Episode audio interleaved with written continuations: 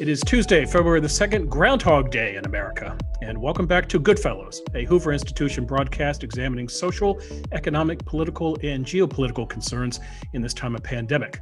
I'm Bill Whalen. I'm a research fellow here at the Hoover Institution, as well as the Virginia Hobbs Carpenter Fellow in Journalism. I'll be your moderator today. Now, if this is your first time watching Goodfellows, what you're in store for for the better part of the next hour or so is a lively conversation featuring three Hoover Institution senior fellows, or Goodfellows as we jokingly refer to them, offering their insights to what may lie ahead in these uncertain times. Let's meet the Goodfellows, beginning with John Cochrane. He's an economist in the Hoover Institution's Rosemary and Jack Anderson Senior Fellow. Hey, John. Hey, Cher's singing uh, I Got You, Babe, and I got to look at you guys again. What's going wrong here? Happy Groundhog Day. Good to be with you, my friend. Second good fellow joining us from his wilderness outpost is Niall Ferguson. Niall is the, uh, of course, a renowned historian and author, and he is the Hoover Institution's Milbank Family Senior Fellow. Niall, have you stepped outside your cabin? If so, did you see your shadow? No, I have not stepped outside my log cabin yet, but will do shortly after this is over. And I still haven't seen the movie Groundhog Day, which is kind of almost a, a blot on my conscience. But I I, I'll get I'll get to that eventually too. I'm trusting our third good fellow has seen Groundhog Day because he is a Pennsylvanian, and that would be Lieutenant General H.R. McMaster. He is the Hoover Institution's uh, Fouad Michelle Ajami Senior Fellow, and he is the author of the New York Times bestseller Battlegrounds: A Fight to Defend the Free World. Hello, H.R. Hey, Bill. And if I had to do Groundhog Day every day, all over again, every day, I would do it with you guys. You know, really. Always the optimist. But, gentlemen, we're going to talk about the state of cities today, and we've brought on an urban economist to offer his thoughts on this. So, joining us right now, Edward Glaeser. Ed Glaeser is the Fred and Eleanor Glimp Professor of Economics in the Faculty of Arts and Sciences at Harvard University. He regularly teaches microeconomics theory and occasionally urban and public economics. Ed Glaeser has published dozens of papers on cities' economic growth, law, and economics. In particular, his work is focused on the determinants of city growth and the role of cities as centers of idea transmission. Best of all, as John Cochrane will tell you, Ed Glaeser received his PhD from the University of Chicago. Ed's book, Triumph of the City How Our Greatest Invention Makes Us Richer, Smarter, Greener, Healthier, and Happier, is available for your perusal at Amazon.com. Ed, welcome to Goodfellows. Thank you so much for having me on. But we, we forgot the most important part of my history. I'm a former Arch W. Shaw National Fellow at the Hoover Institution, which uh, which I am enormously proud. So Thank you. Thank you for adding that. Uh, may I ask you before we get into the conversation, who made you wear the bow tie, Cochrane or, or uh, Ferguson? Which one? I have not taken off this bow tie since 1979. Uh, so. Uh, Ed, let me begin the conversation with this question. I'm in Palo Alto, California. We're all spread around here. I think HR is in Palo Alto today. Uh, Niall is out somewhere in the wilderness. I think John has gone to greater heights, literally in California, up in the mountains. But I'm about 30 miles south of San Francisco. And uh, to understand the history of San Francisco, uh, Ed, is to also understand cycles. Uh, there was an exodus out of San Francisco beginning in 1853 after the gold rush, an exodus in 1906 after the earthquake, an exodus uh, in the exodus in the late 1940s as housing prices took off after the war, an exodus in the 60s due to counterculture, an exodus in the late 80s when people started moving down the peninsula towards Silicon Valley, an exodus during the uh, dot com bubble burst in the early 2000s. Now we see the story of San Francisco and the word exodus again. Here's the question, Ed. Is this just history repeating itself in cities like San Francisco, or is there something different going on here? I think we are at an extraordinary injunction point uh, for for cities. We are we are at, a point in which. Uh, uh, you know, cities are more vulnerable than they have at any point in the 1970s. I do not think that in any sense the demand for face-to-face interaction is gone.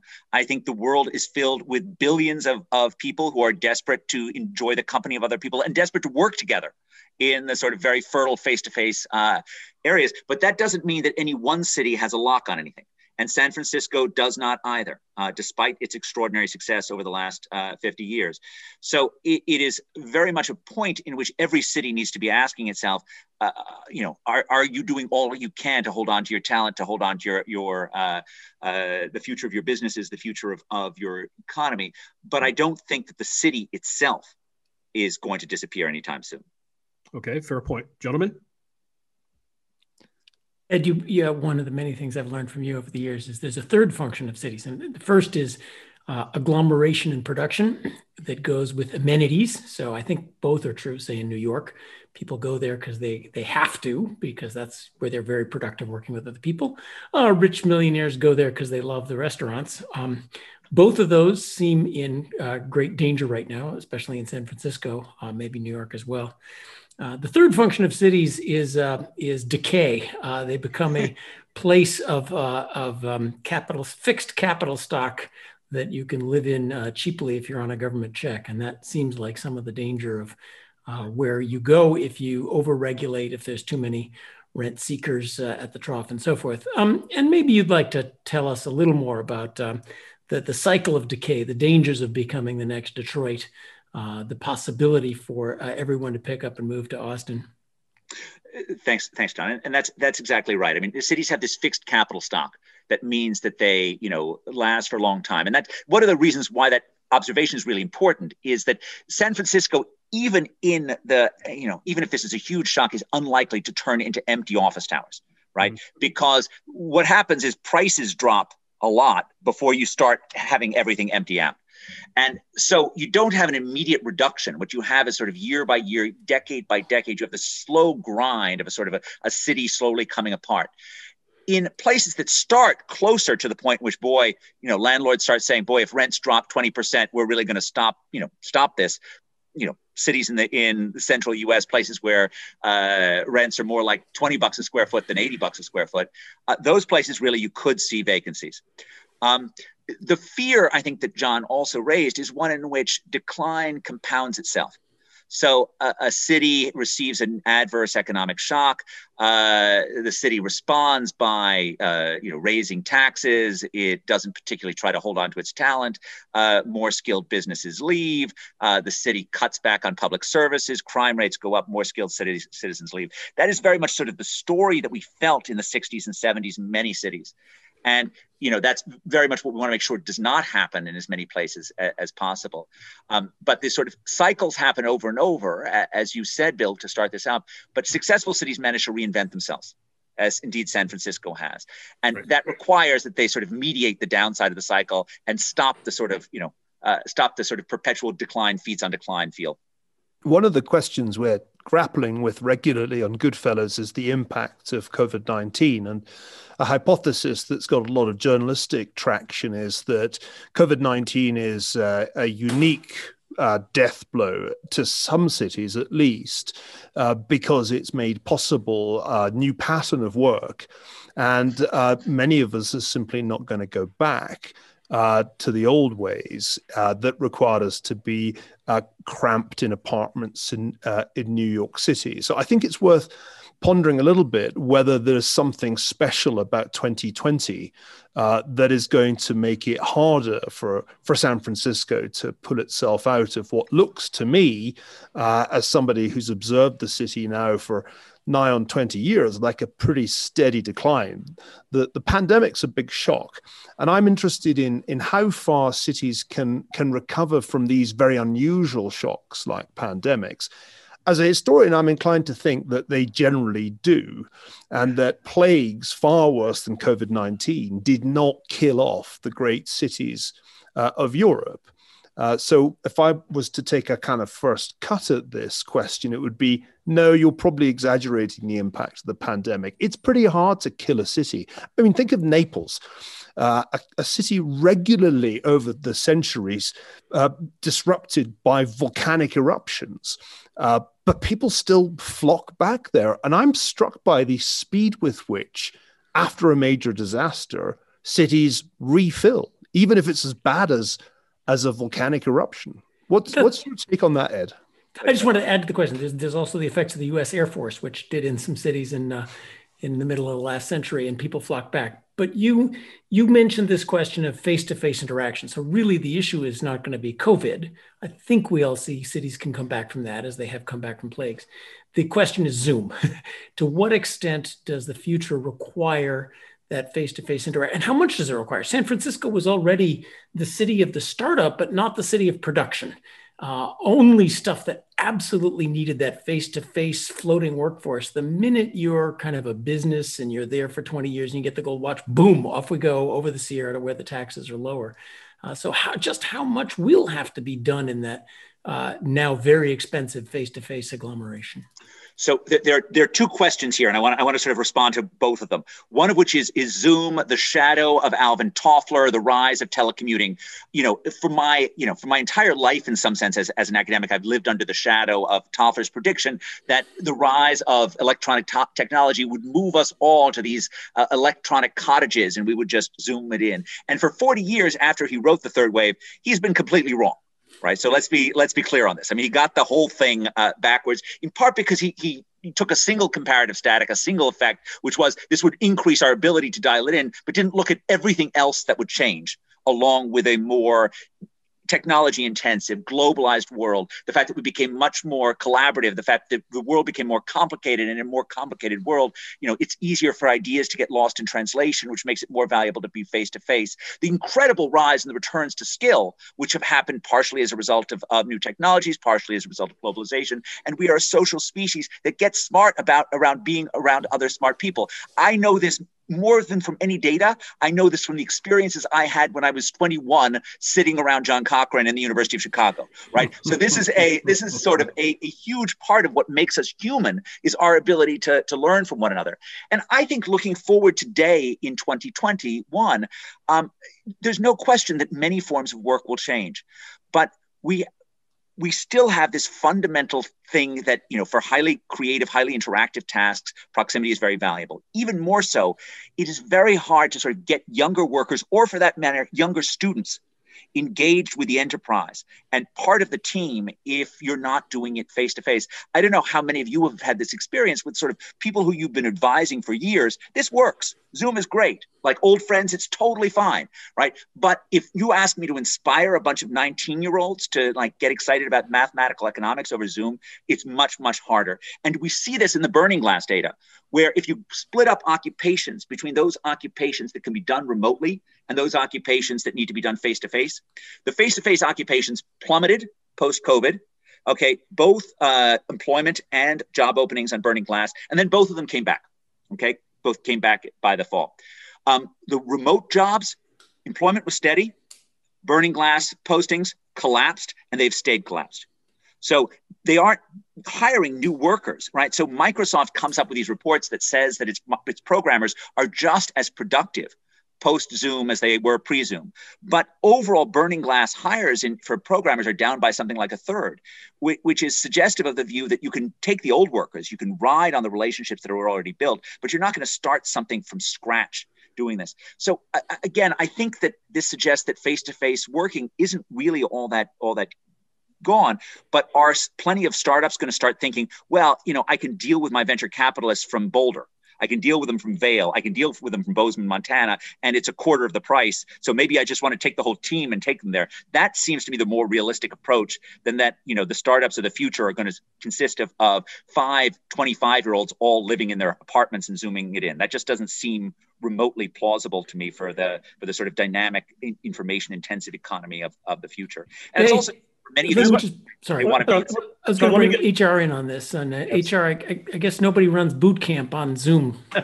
well, you know, or or rugby teams, right? I mean, any, anything that that requires teamwork and and and uh, and I think building a team, as Ed says, is very difficult to do remotely because that that has a psychological, it has an emotional dimension to it. It has, in the, in the case of the army, an ethical dimension as you as you create expectations of one another. And it, it strikes me, Ed, you mentioned the Tofflers. You know, they wrote, they wrote the Third Wave, but they also wrote uh, war and anti-war, and they were dead wrong about future of war as well.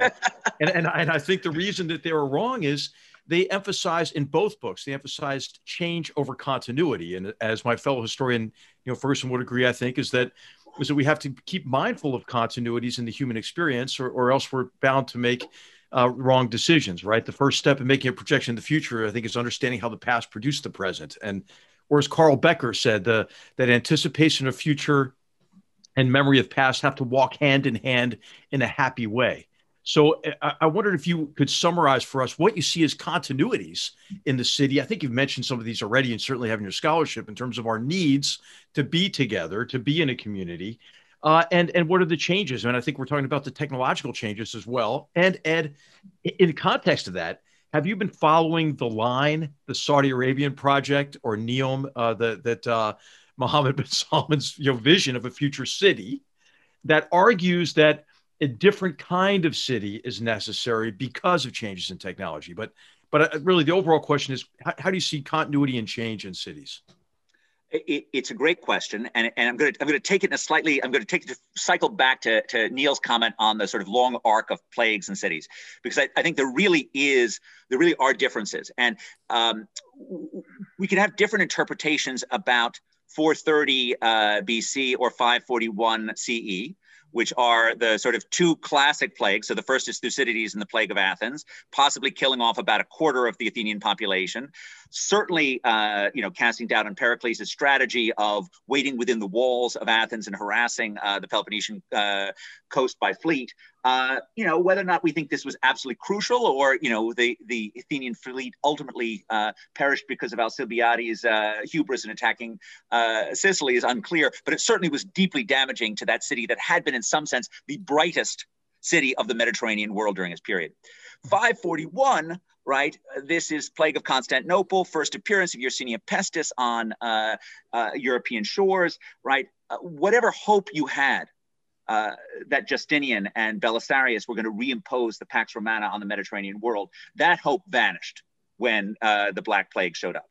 So I agree strongly with Niall that post 1350, cities have been unbelievably resilient, in part because the, you know, the seven centuries that followed right, the Black Death's appearance on Constantinople were in some sense the creation of a much more resilient uh, European uh, world. Part of that was, in fact, defensive military right? Uh, instead of a military that was geared towards offense, it was a military that was geared around walls that could be defended. And if you lost a 30 year population, you could still defend those walls.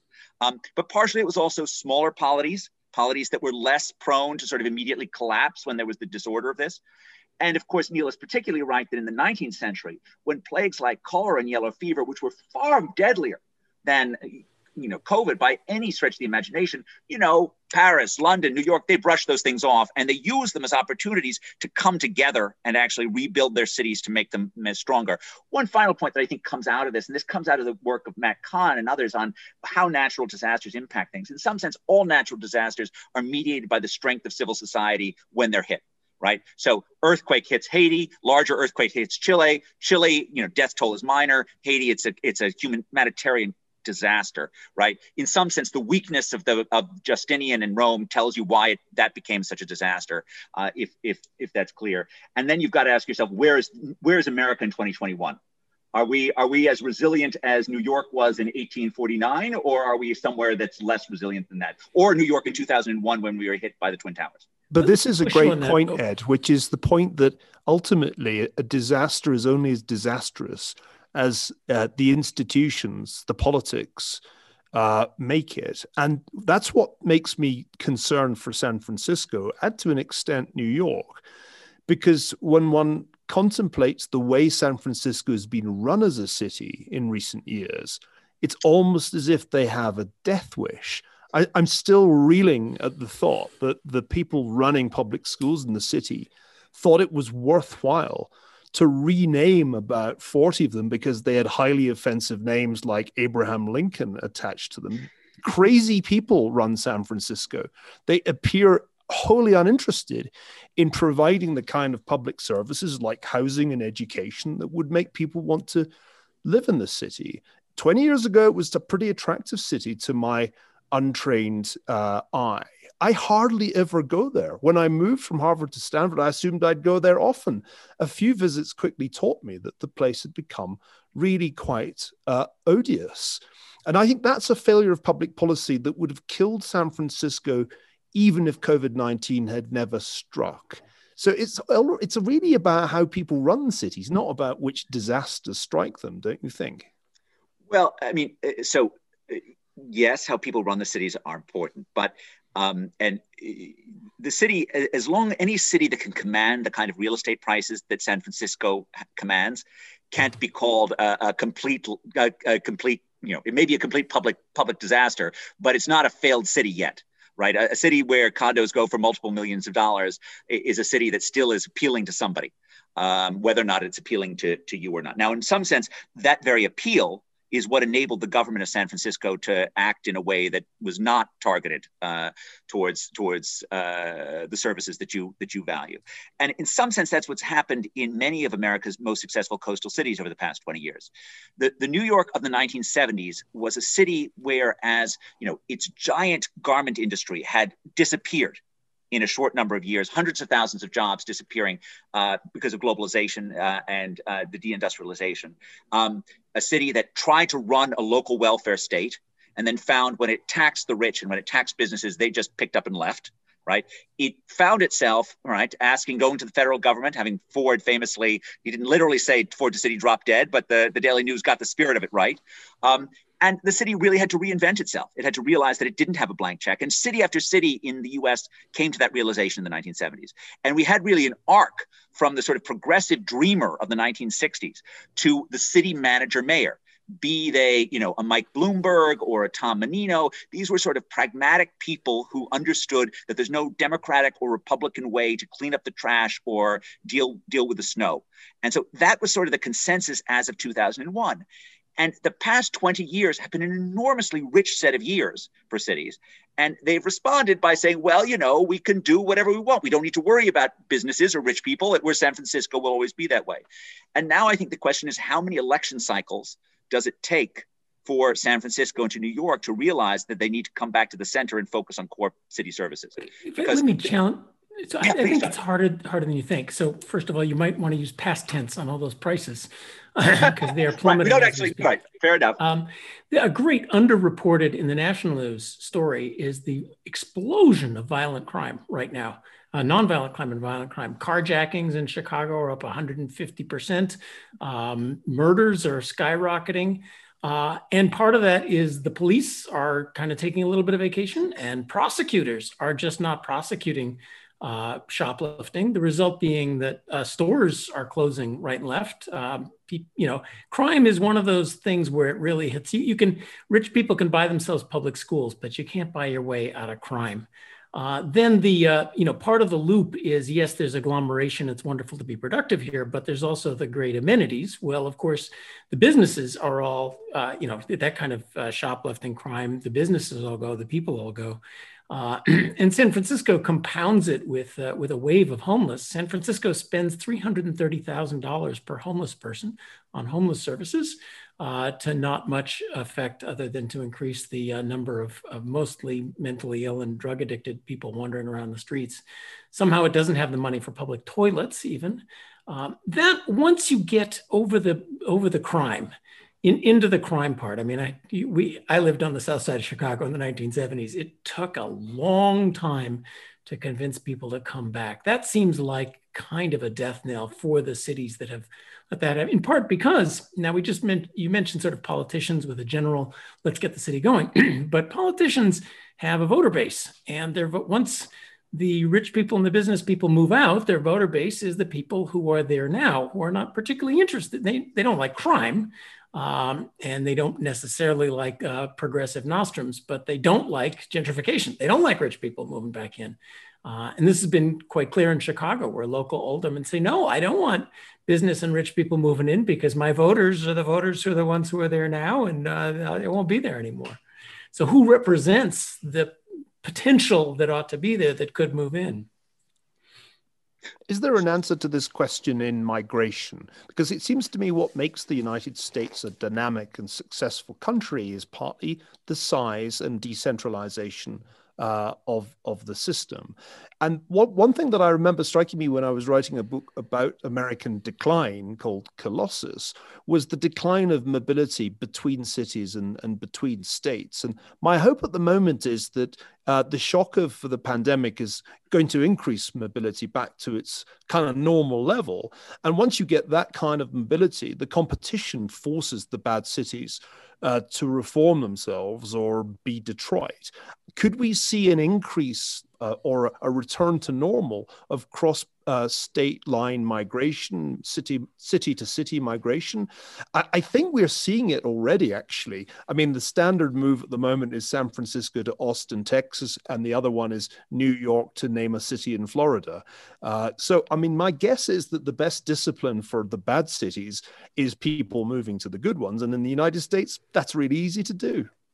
So, so Niall is taking my side on this. So th- there's a clear view between John and myself, and that I am somewhat op- more optimistic that cities will react soon enough, or at least a good number of cities will react soon enough to the threat of outmigration that uh, they won't collapse entirely. But let me let me directly, and you know, it's exactly through the process Niall was talking about, right? That we have this possibility of moving. Zoom has made businesses and people more mobile. Austin is more appealing than it's ever been. San Francisco needs to pay attention to it, or it will lose. So let me let me let me let me address two issues that John has raised, both of which are quite serious. One of which is crime moves quickly, and that is right. And uh, you know we're we're not at a place that we were in 1985 or 1989, in which we think that safe streets are an absolutely sine qua non of every city. Right? This is not something where current political discourse has gone, and that's a problem.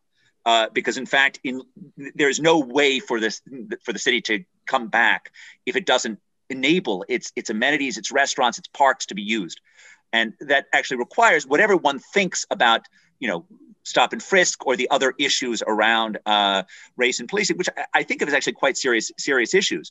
Um, they need to be handled at the same time you keep safety right? And that actually requires not defunding the police. Almost assuredly, if you're going to ask more of your police in terms of respect and also ask them to prevent crime, you're going to actually have to spend more on them, not less. So that's that's sort of one one thing that I think is absolutely critical on this. Um, and you know how quickly this will happen. I will tell you that I have emerged out of the 90s and 2000s fairly optimistic relative to where where we were in the 1980s about how quickly the police can actually stop crime. We've learned a lot about about how effective policing can be, and things feel less dire in terms of the sort of complete helplessness that we felt in 1985 about like this can never never end. The second point, which I think is a, a you know, I'll, I'll, just tell a story about this. So John raised the sort of political economy issue of what happens if basically a mayor is elected by a constituency that doesn't care about businesses, that doesn't care about rich people, that thinks gentrification is nothing but nothing but evil and thinks it's great.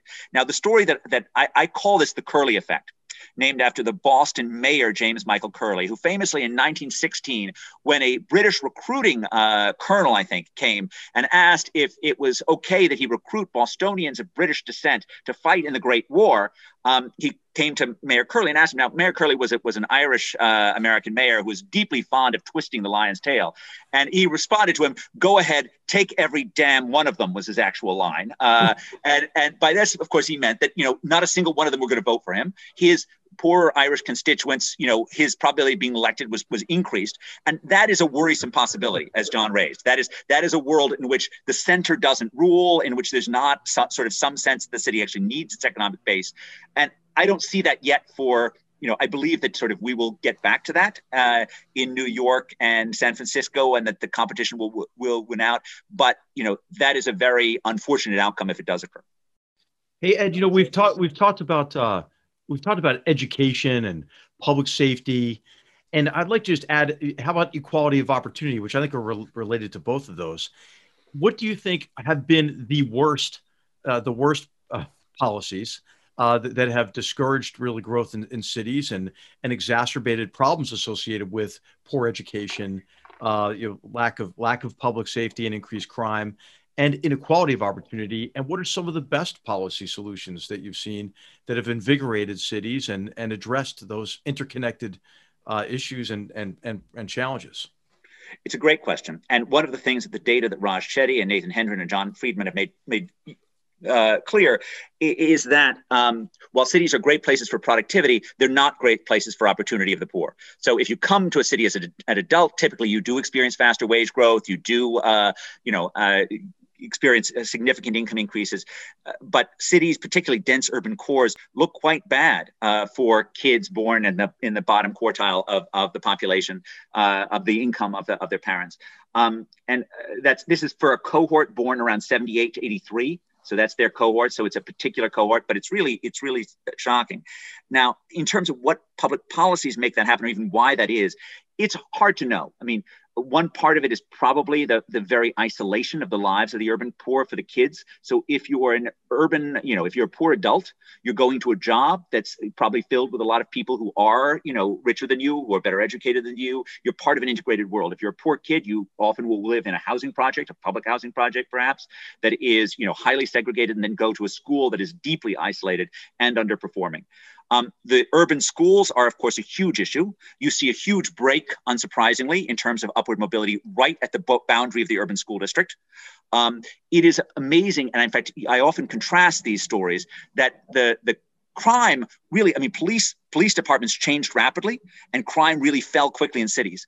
The project of urban school reform has been unbelievably painful and slow. And, I, you know, like many people who are going to be listening to this call, I have a deep fondness for some form of competition in this market. I think right now, given the difficulties of doing anything within the public schools, I like the idea of sort of wraparound vocational training that could be completely competitively sourced and done outside of the, outside of the unions.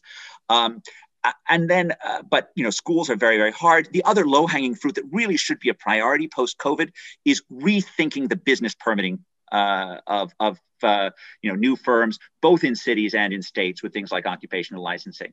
It is an outrage in this country that we regulate the entrepreneurship of the poor so much more strictly than we, entre- than we regulate the entrepreneurship of the rich. If you want to start your internet phenomenon in your Harvard College dorm, right, you, ha- you will have to have a billion users before any regulators notice you. If you want to start your small grocery store that sells milk products five blocks away, you have 15 permits to go through to get it, right? That is outrageous. And that is, that is something that, you know, we are desperately 100,000 restaurants have closed or eating and drinking places have closed this year uh, because of COVID. We're going to need to start new restaurants. And this is exactly the time to think about things like one stop permitting and taking a cost benefit analysis hatchet to the regulations that exist uh, on, on the books. This is music to all our ears. Uh, Ed, thank you.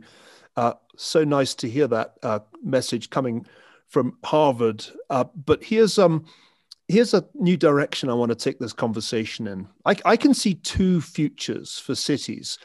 Uh, one is the kind of cyberpunk city uh, that you could read about in science fiction in the 1980s and 1990s, the kind of snow crash San Francisco or LA, which is public uh, squalor, private affluence, uh, a kind of uh, wasteland, uh, anarchic wasteland, uh, techno uh, enabled, but basically without law and order. The other city of the future is, I'll just call it the Chinese panopticon. The much larger cities of East Asia, and let's remember that the Asian cities are much larger than our Western cities, uh, are gradually going to conform to the smart city model, uh, which is being pioneered in some Chinese cities uh, a surveillance city uh, in which there is absolutely no disorder uh, because every citizen is under constant uh, surveillance and a social credit system can even prevent you using public transport if you're a naughty person. I think we should talk a little bit about these cities of the future because it seems to me that the more cyberpunk Western cities become, uh, the more attractive uh, the Asian panopticon becomes. And it's interesting that the Chinese are already able to export uh, their facial recognition technology and all the associated artificial intelligence to a very large number of countries around the world. So, which of these cities do you think will predominate 20 or 30 years from now? Will we be living in cyberpunk? Uh, Blade Runner type cities, or will we find ourselves, in fact, in the panopticon? I, I cannot tell you how much I hope, Niall, we get neither of those two uh, delightful options that have been offered from us. And I, I, let me let me let me take my way of, of of responding to this, which is, I think there's no question that in 2021, many of us think that we need to have a more effective uh, executive branch within governments, state, local, federal, right? That our our government failed on responding to, uh, to to COVID in many ways at many levels. Our vaccine rollout right now is currently not feeling like a model of of uh, competence. Um, we probably even need some cross national strength that looks more like a NATO for health than it does the current WHO. So something that is more muscular and empowered that way. Uh, John's comment about crime at the local level crime doesn't go away by singing uh, nice songs. Crime requires a strong, functioning city government to actually handle that, which is your panopticon. That, that's your that's your strong government. Uh, the problem, of course, is that uh, that can be terrifyingly abused. I mean, as a, there's a line that I'm fond of using with my undergraduates, which is my my father grew up in Hitler's Germany and my grandfather grew up in the Tsar's Russia, and I have my doubts about the benevolence of government. Um, and uh, that that um, you know that that means that somehow or other, and this is why you know. the, the sort of wisdom of, of Hoover is, is so vital. Uh, we need to understand how to expand our state without turning ourselves into a police state. We need to have a world in which we manage to do a better job on closing international borders when uh, a new pandemic comes up without immediately uh, you know turning ourselves into into a, a, a state that's con- that's too controlled at the center. And that is a very difficult uh it's a very difficult path to find but it's fundamentally the path that you know the Federalist Papers tried to achieve. I mean, that was Alexander Hamilton's goal, was to try and create a state that was powerful enough to protect its citizens and to enable trade and to enable people to have the freedom to find their own futures and at the same time to restrict itself. So I don't know exactly how to get there, but I know that we need a stronger state than we currently have to avoid the, the, the cyberpunk vision, but I know we need to have far more controls on the state than in your panopticon vision. Um, I want to ask, uh, I want to challenge a little bit your, your view of cities, offer a third version to Niall's version. And then maybe uh, HR, who's been in cities like Baghdad, can tell us a little bit about different kinds of cities too. Uh, the vision you offered was that, that cities are back because of uh, the great agglomerations of tech and, and so forth, which I think is a little bit uh, narrow from our experience of, of you know living in Manhattan or in, in San Francisco. Um, 99% of the people in the world do live in cities, but they live in cities where the uh, you know what they do is not uh, sit around and discuss the latest way to run AI software to start a new company. They do very traditional things. And it's interesting, they do them in cities. Uh, we mentioned historically. So in the recent past, we had cities because you needed walls. and everybody, you know, the, the cuteness of, of Europe is because everybody, it, walls were expensive. We had to live close to each other. Then I think in the 1900s, we lived in cities because the provision of, of public goods was, was geographically concentrated, you know, things like water and so forth. And, and also you needed person to person exchange. But um, what we saw in the US from the 1950s to the 1970s was, in fact, sort of the end of cities. There was a natural force towards suburbanization. We had transportation, we had a uh, certain amount of commuting. Um, you go to places like China, where there's yeah, lots of cities, but it's it's not about the great agglomerations of intellectual uh, exchange. It's about a factory, and it's really cheap to put up apartments. Uh, so that's a different kind of city. I don't think you know the U.S. is at a different level. Uh, you go to Baghdad, that's still a city, although uh, we're not really uh, thinking about um, it, that. That's not not about developing new software. But in the American context, is it not possible that the early 2000s were a a little bit of a blip? Where um, the young tech people uh, and finance people went back to cities, half for agglomeration, half for the amenities that they temporarily had but that the natural forces are towards suburbanization, uh, and those forces would continue. So uh, there's a question as to what do you actually uh, what do you actually call suburbs?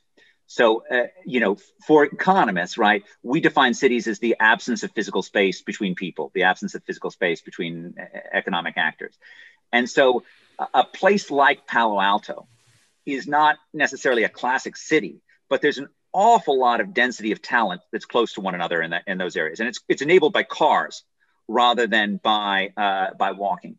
So uh, I think it is clear over the past 20, 30 years that the sort of lower density parts of the U.S. have hollowed out relative to the higher density parts of the U.S. Uh, particularly, actually, the second decile in density, which which includes places that would look more suburban to you than places that look that look more urban. Um, it's harder in the US context to be entirely confident about where we're going relative to car based versus downtown stuff. But even in the past 20 years, even in this great golden time for New York and San Francisco, the population growth was much heavier in the car oriented suburbs than it was in the urban cores. So even during that time period, you have a reasonable case for that. Nonetheless, I think there's a fair argument that our great urban agglomerations were still the economic heart of, of our world, even if they were people driving to get to the offices to, to connect with one another.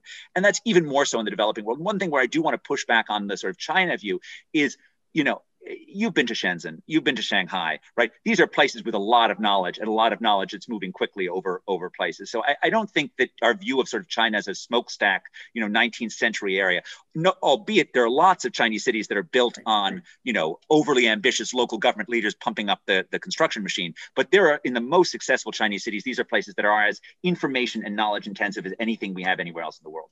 Let's bring in HR. But first, Niall, do you want to fact check your colleague? I, I need to because I think yeah. I heard you say, John, that 99% of people lived in cities, and you must have known as you were saying it that that was nonsense. No, th- th- we only recently crossed globally the 50, 50% mark. 2007, latest, right? 2007 the latest percentage is 56% of the world's population is urban but half of them are living in in, in towns with less than 500,000 inhabitants, which ba- barely qualifies as a city. So I just wanted to point out because as the representative on the show of rural life, because I actually hate cities and I like living far from the madding crowd where true, clear thought can be pursued without the distractions of internet cafes and all the other rubbish. Uh, a lot of people still live in the country. And I, I want to break a lance for the idiocy of rural life because it's not actually that idiotic. And to make the point that actually these arguments about collaboration, proximity, the need to be in a city, I think they're much less compelling thanks to the internet, not just Zoom, but all that is now possible. I've been almost a year now in the middle of bloody nowhere, and I don't think I've suffered any significant intellectual deterioration. Correct me if I'm wrong, dear colleagues, because you've had a weekly opportunity to check on it. But I, I wonder, I just wonder if, and here I'm going to go out on a limb, if COVID 19 is just the wake up call and the first of multiple pandemics, if we've actually reached a point of excessive uh, proximity and density of population as a species, maybe this is just the beginning of the end for the urban age. And we'll look back and say 56% of the world in cities was too high. Uh, it, it was actually dangerous to have us all crowded together in these megalopolises where the probability of infection was actually high, where novel pathogens were highly likely to spread rapidly. You might have read, you might have read Geoffrey West's amazing book Scale. Uh, you know, Geoffrey argues that uh, the thing about cities is you get increasing returns to scale, both of good things and of bad things, creativity uh, and drug abuse. Uh, so I, I wonder if there isn't an opportunity here to reclaim rural life, and that we may actually, as a species, have to do that Niall, for that, the sake that, of our own survival. That would go against all of history, because as you know, the death rate in cities was much, much higher. Well, you know, we, cities came back, as you said, after after the plague, where two thirds of the people died. I hope I got but, that number right. but John, right. actually, and, this eh is my point. We never had in all of history this many people, and we certainly never had this well, larger proportion of the population. I'm I'm on I'm on John's side, but let me just let me just make one thing. If sitting in 541 you would not actually say it went all against all of history, right? If you were, if John could have made that comment in 541 and said, "Oh my goodness, you know, Europe is never going to become rural again. You know, this urban civilization that we've had for the last nine centuries will continue." And yet, you know, the the plague that struck Justinian was followed by eight centuries of a more rural uh, Europe and a Europe that really did go backwards well, that was a collapse of civilization, though, which is uh, that's, something that's that right. happen. And that's and right. I think it, that's it happens, I think that's close John. to Niall's vision. Yeah, that's the Niall's vision is is and not just a bunch of things with like one percent mortality. We need a bunch of plagues to get to Niall's vision, which has not just the level of communicableness of a of a of a COVID nineteen, but also a level of mortality that's much higher, right? Because this is just too. I mean, you know, to, to the extent the amazing work that Anup Malani has been doing, uh, serological work in, in Mumbai slums, right? Gives us that more than 50% of Mumbai slum residents had, had been exposed to the disease by the end of July, right? And yet the mortality rates were tiny. Young population, low levels of obesity. Uh, you know, this will do nothing to the urbanization of the poor world if this is what it looks like. Let's, let's, like get, a, let's get, HR back in the conversation. Well, he, you, know, you should know the good general is a contradiction in terms. He's an optimist, and he's from Philadelphia. well, HR also is from Baghdad, and, uh, and uh, no, I'm serious about this. We, I think we're taking a very U.S. centric view, which is fine. Our yeah. audience is U.S., but most people in the world live in in cities like Rio or Baghdad, where you know the crime levels are outrageous compared to what we have now. Now you. And they're not brought there to, to write computer programs. Uh, that seems to be a model that in that part of the world is at least they're still living in cities. And, and you also know something about trying to get the peace in in cities like that. Well, th- this goes to this goes to uh, to Niall's point on on how resilient our cities, and I think they're quite resilient. I'll tell you why. But first of all, I'd like to say, Niall, it kind of hurts my feelings a little bit that you know we miss you a lot. Apparently, you don't miss us as much as we miss you. But but the uh, but I do think there is that, that that psychological, emotional, the social draw of cities. I think I've seen it. Right, I've seen I've seen Kabul with the life choked out of it by the Taliban uh, when we went in there in 2001. I saw it with the time I got to see it in 2003 as it was coming back to life. A city that had been reduced in population to 500,000, right? It had like maybe two phones uh, in, in the city. People were you know, people were fearful, you know, of, of do, stepping out of line in any way, lest lest they uh, they they wind up in the soccer stadium for the mass execution. And so that city now is 3 million people. It's thriving. It's a bustling city. And so it, what changed? Hey, just security changed, right? Just getting rid of the Taliban and people came back naturally in, in a very rapid way. Now, you know, a lot of the land is still informal uh, in, in, the city. It, it grew in kind of a hodgepodge, disorganized, crazy way, but it came back. And then we, I saw the same dynamic in in Baghdad uh, as well. I was there, you know, of course, during the during the really terrible uh, period of the Civil War when violence was at its highest and mass murder attacks, multiple mass murder attacks were occurring. And you see the effect as communities draw in on themselves. And you you move through these empty streets and you think, well, the city must be empty, but it's really not empty. It's just everyone has gone inside of their homes and is in hiding essentially. Any common areas, marketplaces are empty. You know, no restaurants open. But when you reestablish security, it it just comes back. Uh, we we did this. We we had a, a major operation in microcosm in a, in a city called Tal Afar uh, in Nineveh province.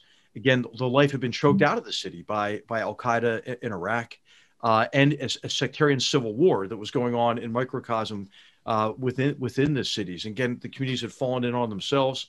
You know, the hospital was not a place where they cared for people, but a place where Al Qaeda murdered people. Uh, and um, and so uh, the, all the schools were closed for over a year.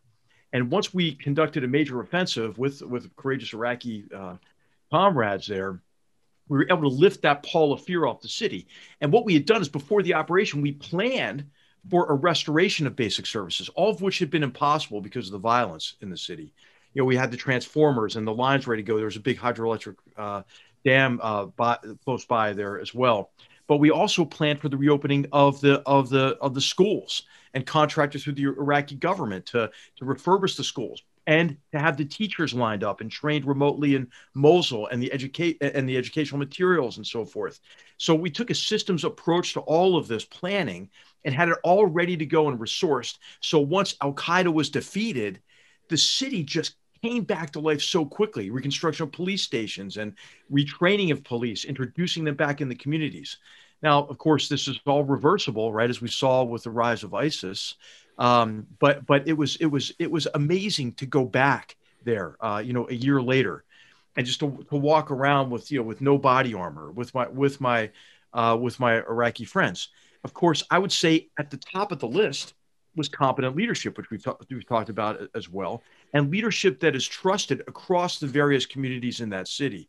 The mayor, uh, uh, Abed Abdullah Al Jabouri, who is now the governor of Nineveh province, um, was, was a, is a phenomenal human being, you know, who brought these communities who had been shooting at each other together. Once, once the, the extremists were gone, you know, he, he mediated between these communities and they worked together you know for the for their common future everybody has a certain basic humanity in, in, in common so i mean that's my experience is cities are extraordinarily resilient and and uh and, and especially in places that have this you know this geographic draw like baghdad at the confluence of the tigris and euphrates rivers for example.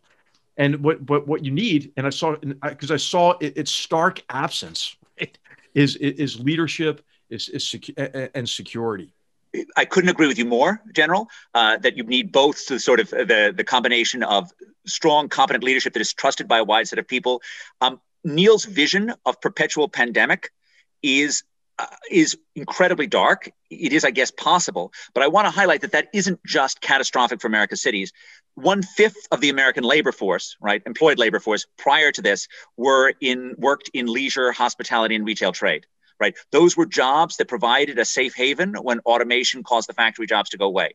Those jobs disappear in a heartbeat when a face is a source of peril rather than a source of pleasure. And so I cannot imagine a world in which America provides employment for its less skilled workers that does not have the capacity of an urban service face to face economy. So I think for that reason, as for many others, we really need to invest enough to make sure that our cities become safe again. And I think that very much does require the sort of strong, capable leadership that takes care of the whole city that you were describing, General. And, and there are two biological futures. I, I share some of Niall's worries that, uh, you know, evolution takes a look around us. Uh, waterborne diseases aren't doing so well, but boy, respiratory ones there, we, we've given evolution a, a chance there. Uh, so we could be the era, every globalization era has, has had pandemics. And um, contrary to my own previous uh, comments, we're much more risk averse than we used to be. Uh, we used to put up with, you know, 1918 flu. Yeah, right. People are dying on the streets. Get back to work. Uh, now, uh, you know, much lower death rates, and we shut down the whole economy. So we are, in some sense, uh, more more susceptible to it. The other way is, uh, you know, we've seen the scientific miracle. mRNA vaccines may be so damn good and and we you know if in a weekend we can stop any bug and next time around not have the fda and the cdc in the way uh, we might have actually conquered those and and be towards a much more bug free future. So i'd say uh, both possibilities are there and it'll be interesting to see what the biology does to us. My money's on the antibiotic resistance bubonic and pneumonic plague uh, to send us right back to the 1340s. And do not laugh, gentlemen. That is all too possible. Uh, I want to. I want to maybe uh, offer a concluding thought. There's a paradox about our conversation, and the paradox is that uh, I don't think any of us is is speaking from a major city, and many of the world's most uh, uh, famous universities. Uh, were located by design far from the cities. Uh, I think of my own beloved Oxford, of Cambridge, of the other Cambridge, Massachusetts, where you are, uh, Ed, and, and and Stanford is is another of these universities carefully located in in what was farmland. Uh, so how do we reconcile the, the the paradox? We keep saying that cities are vital for all this intellectual creativity, but but for some reason, most of the great universities, Chicago being a notable exception, aren't in big cities. Let me challenge that. That that, that was set up when um, population growth, the death rate in cities was so high that uh, you know they only grew in population when more people moved in than died there. Cities were just horrible places to live, so they they were set up as bucolic places where you could actually survive. And now universities located out in the country are doing terribly. Uh, students want to go to Columbia, NYU, uh, now Stanford counts as, as city, but the ones located out in, in beautiful countryside are just, they have no students. No one wants to go there anymore. Well, there's, there are exceptions to that. I would say. I would say Mr. Jefferson's University in Charlottesville, for example. And I think we are talking a little bit, uh, and Niall's alluding to this tension between sort of a Hamiltonian vision, uh, you know, of of, uh, of of of successful American cities, uh, and a Jeffersonian, you know, vision of of the American uh, uh, agrarian ideal. But uh, and I think you still see those tensions today. Let me throw out Daniel Patrick Moynihan's famous quip that if you want to build a great city, build two world class universities and wait 50 years.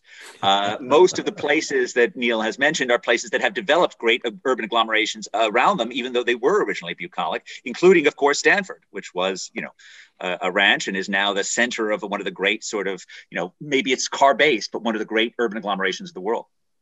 So okay, the obvious wanna... solution is build a new university in a state other than California and uh, and see what happens. And make it a serious university that is devoted to the actual advancement of knowledge that's useful to people. I'd like to wind down the conversation. I'd like to get everyone's thoughts on this. Ed, you go first. Uh, Triumph for the city. You uh, suggest that cities are the avenue for making us richer, smarter, greener, healthier, and happier. Uh, I'll grant you the first three richer, smarter, and greener. As we look to the future, since we like to look forward on Goodfellows all the time, tell us how cities are going to make us healthier and happier in the future if, as Niall suggests, pandemics are more the norm. Uh, the, the, there's no question that there are demons that come with density. Uh, there, the congestion of city streets. There's the facilitation of crime. There are high housing crime, costs. But the most terrible of the demons of density is indeed contagious disease. And mm-hmm. it is an old companion, uh, documented at least since Thucydides wrote about the plague of Athens. But quite possibly, plagues killed the Bronze uh, Age civilizations of, of uh, uh, the Mediterranean as well. Um, so anytime you have people who are connected both globally right? Through cities are the nodes for global transport, and locally, right? Plague can cross uh, people, and that is that is a real issue. Now we had a blessed century from 1919 to 2019 when that didn't rage, but it is indeed uh, a possibility. Mm-hmm. I am optimistic enough that I believe that we will actually face this existential threat to, to urban life and actually do the investments that we need to with the help of, you know, the amazing things that have happened in, in vaccines to make that possible. But I admit that I accept that Niall's darker prognosis is also a possibility. Uh, but you're not going to stop me from being optimistic both about life and about cities. Now, in happiness, I think the main the point here is that you know for billions of people throughout the world, unlike Niall, social isolation has been some form of hell right? That in fact, the world is filled, America is filled with millions of people, millions of teenagers who've been forced to grow up and accept the responsibilities and stress of being older without any of the freedom, without any of the social connection, the social ties. And I think that, you know, cities have been enabling us to find pleasure and do miraculous things working together for thousands of years since Socrates and Plato bickered on an Athenian street corner. And the age of urban miracles is not over.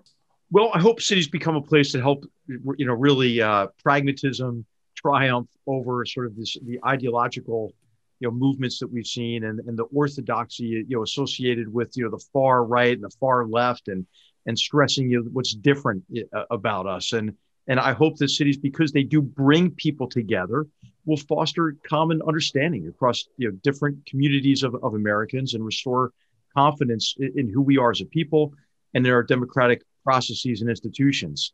Uh, I think we all ought to demand more from our leadership. And I think the greatest promise is at the local level, where people want better education for their children. They want better better services so that they can live more comfortably and and, and they all ultimately want to build a better future, you know, for their children and grandchildren. So cities should be a place where where where you can attain uh, th- those goals, and and uh, and I think we ought to demand that our leaders put policies in place uh, that, that allow Americans to to achieve those goals. I'll, I'll, add some lessons that I've learned from Ed Glaeser over the years, or at least I'll credit uh, you with. Far from uh, demons of density, density is wonderful for all sorts of things. There, of course, uh, people seem to be, for 10,000 years, they've been more productive in cities. Ideas have come from cities. Civilization comes from civitas, live uh, in cities. Um, cities have, can, there's increasing returns to scale. So the public goods, whether provided by government or by businesses, uh, tend to be in cities. Cities are green, something we haven't talked about. The best thing for the planet is for people to live in apartment buildings and walk to work and leave the countryside alone. Uh, cities, however, uh, the locations of current cities, we, we, talked a little bit about that. Locations of current cities make no sense. Locations of current cities are just happenstance. Um, I learned from Ed, most of the uh, East Coast cities are on the fall line where it was uh, easy to make a mill or the highest point that you could bring a ship up uh, a river. None of that matters anymore. In fact, I think most of the, if we were to resettle the US and it were to be settled by, uh, well, invaded by Japanese and Chinese, the whole East Coast would be completely unsettled. We'd, we'd all be in the West Coast and a lot of Maine would be completely uh, just woods right now. San Francisco. The, why is San Francisco where it is? Because it was a good sailing ship port in 1850. The port moved to Oakland, and there's no reason for San Francisco. Once the railroad came in and stopped in Oakland, there's no reason for San Francisco to be there. It just turned. It's got a capital stock, and the point it needs to reinvent itself. Uh, every city that is successful now is not doing what it did 50 years ago, and it's not doing the reason for it being where it was. Um, and reinventing yourself is hard. This is the place where all the standard market economics is a little bit of a problem because the, the young people go there because the bars and restaurants go there, and the bars and restaurants are there because the young people are there, and the tech companies are there because the young people want to want to be there. and we kind of get everyone to move to the same place at the same time. And if it's too too bad, we're all going to pick up and go to Austin. So the, the process of reinvention um, has to happen. Reinvention coordination uh, has to happen. And um, so, which cities I think remains the uh, the important question. Okay, Niall, who apparently doesn't miss his colleagues as much as they miss him. Well, I get to see them via Zoom. And as we began the conversation by observing, it's pretty much as good if you know someone well. I grew up in a, a very rough city, Glasgow, which went through some very tough times. Uh, when I was a kid, you, you've read Hillbilly Elegy, perhaps. Well, we did all that long before J.D. Vance was born. And there's one thing I, I learned, uh, which we haven't talked about, and that is the problem that cities are very anti conservative places. Cities are where socialism tends to breed. And we complacently look forward to a time when ever more of the population are in cities. Well, I tell you what that will mean politically, my friends. The decline of the countryside and of the small town and the rise of the metropolis uh, means an inexorable move to the left politically.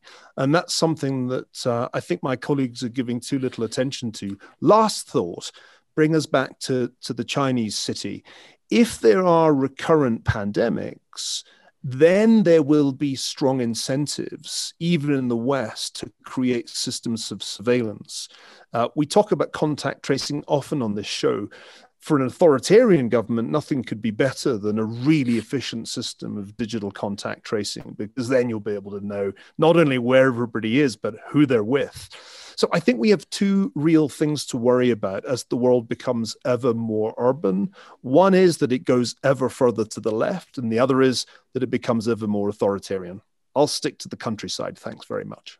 Ed Glaeser, I have to give you the final uh, word here, and the final word is a thought about Glasgow. I'm going to so I was just saying, Glasgow, Niall, is the only place where I've ever seen a pub fight where someone literally took a chair and struck another person over the back with it. So, so I, I can confirm that Glasgow is can be a rough place occasionally. That's uh, uh because the table was too heavy to lift, I presume. Okay, gentlemen, we're going to leave it off at that. Uh, thanks for a lively conversation. We could keep going on this. This is a great topic, and and maybe we'll have you on a future show and pick up where we left off. We'd love this to have was, This is fabulous fun. Thank thank you so much for for including me. So that's it for this episode of Goodfellows. We'll be back next week with a new episode, a new conversation. On the behalf of Hoover's Goodfellows, Niall Ferguson, HR McMaster, John Cochrane, our guest today, Ed Glaeser, We wish you and yours the very best. Stay safe, stay healthy, and we'll do our best here at the Hoover Institution to help you stay informed. We'll see you next week. Thank you.